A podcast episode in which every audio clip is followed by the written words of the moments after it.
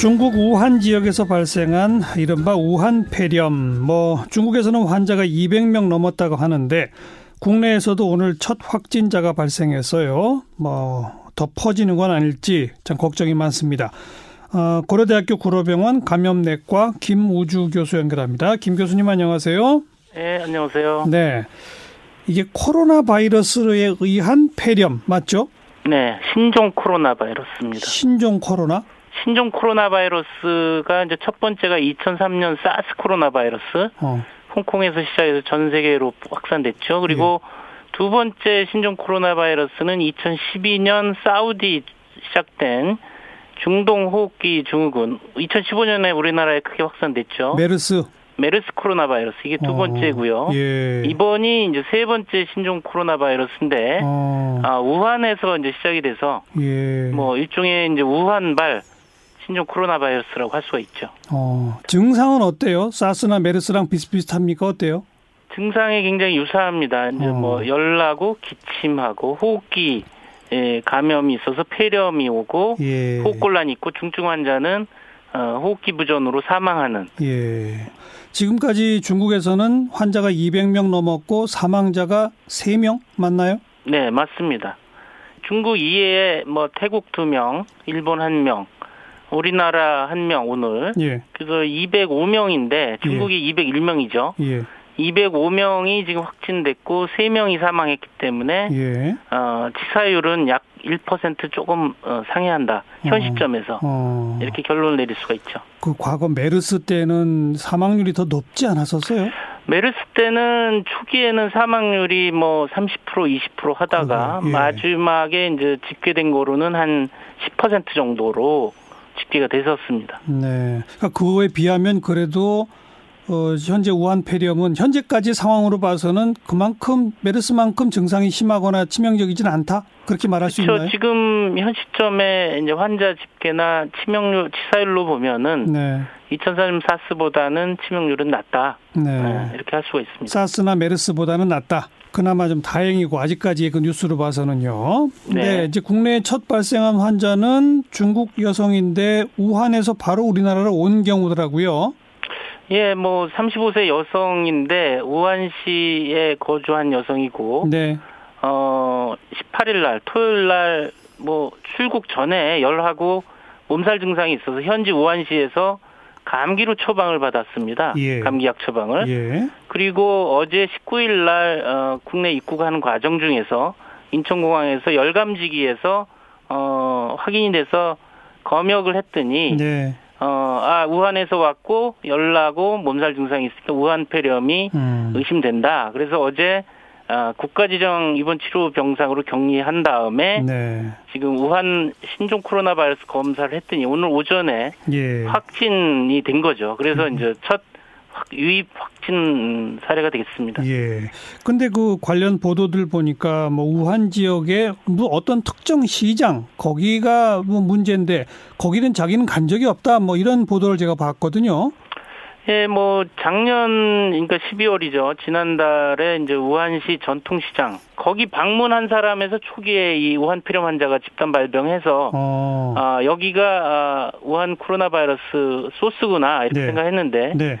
지금에 와서는 여기 어, 방문력이나 어. 또 확진 환자 접촉력이 없는 환자들이 지금 발생하고 있어서 우려가 되고 지금 첫 입국 확진 환자도 네.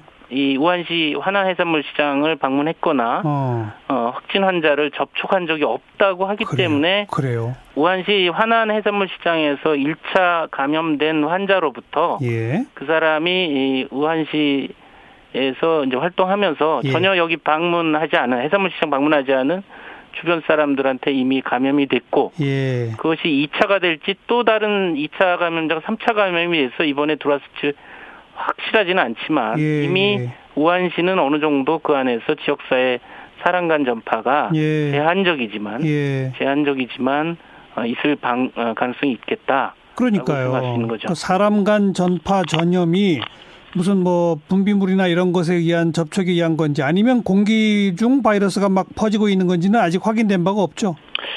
예, 확인된 바는 없는데 어허. 지금 뭐 그거 확인하고 뒤늦게 뭐 감염 예방 관리 조치해서는 안 되겠지 않습니까? 그렇죠. 그래서 이미 이제 세계보건기구에서는 예. 지금 우한 어, 코로나 바이러스 폐렴의 감염 예방 지침을 일주일 전에 내놨는데 예.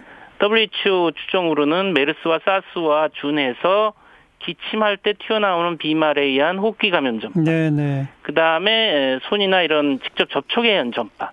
코나 재채기하면 손으로 가리거나 예. 손으로 어, 코를 닦잖아요. 예. 그 손에 바이러스가 접촉을 통해서 딴 사람에 전염되는 이런 예. 가능.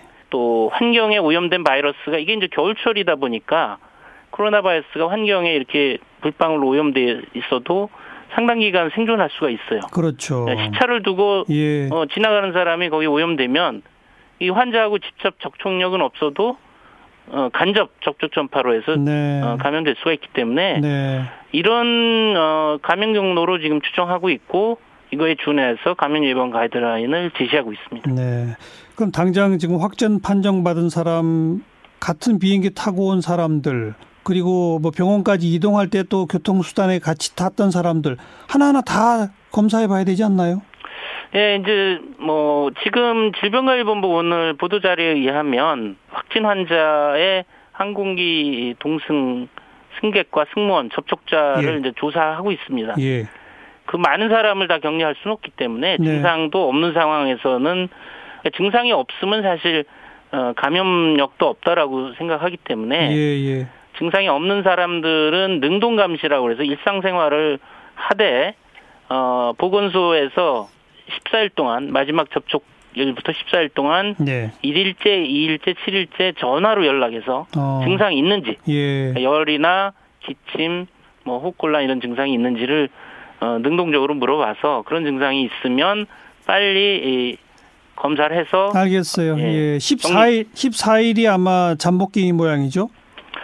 지금 아직 확정은 안 됐지만 어. 어, 최대 잠복기 14일로 추정했습니다. 왜냐하면 사스나 메르스에 준해서 네, 네. 어, 하고 있는 것으로 알고 있습니다. 그 메르스 때는 이 병원에서 뭐 삽시간에 퍼져가지고 상당히 많은 감염자들이 나오지 않았었습니까? 네. 이번에는 지금 그럴 위험은 없나요? 어떻게 보세요?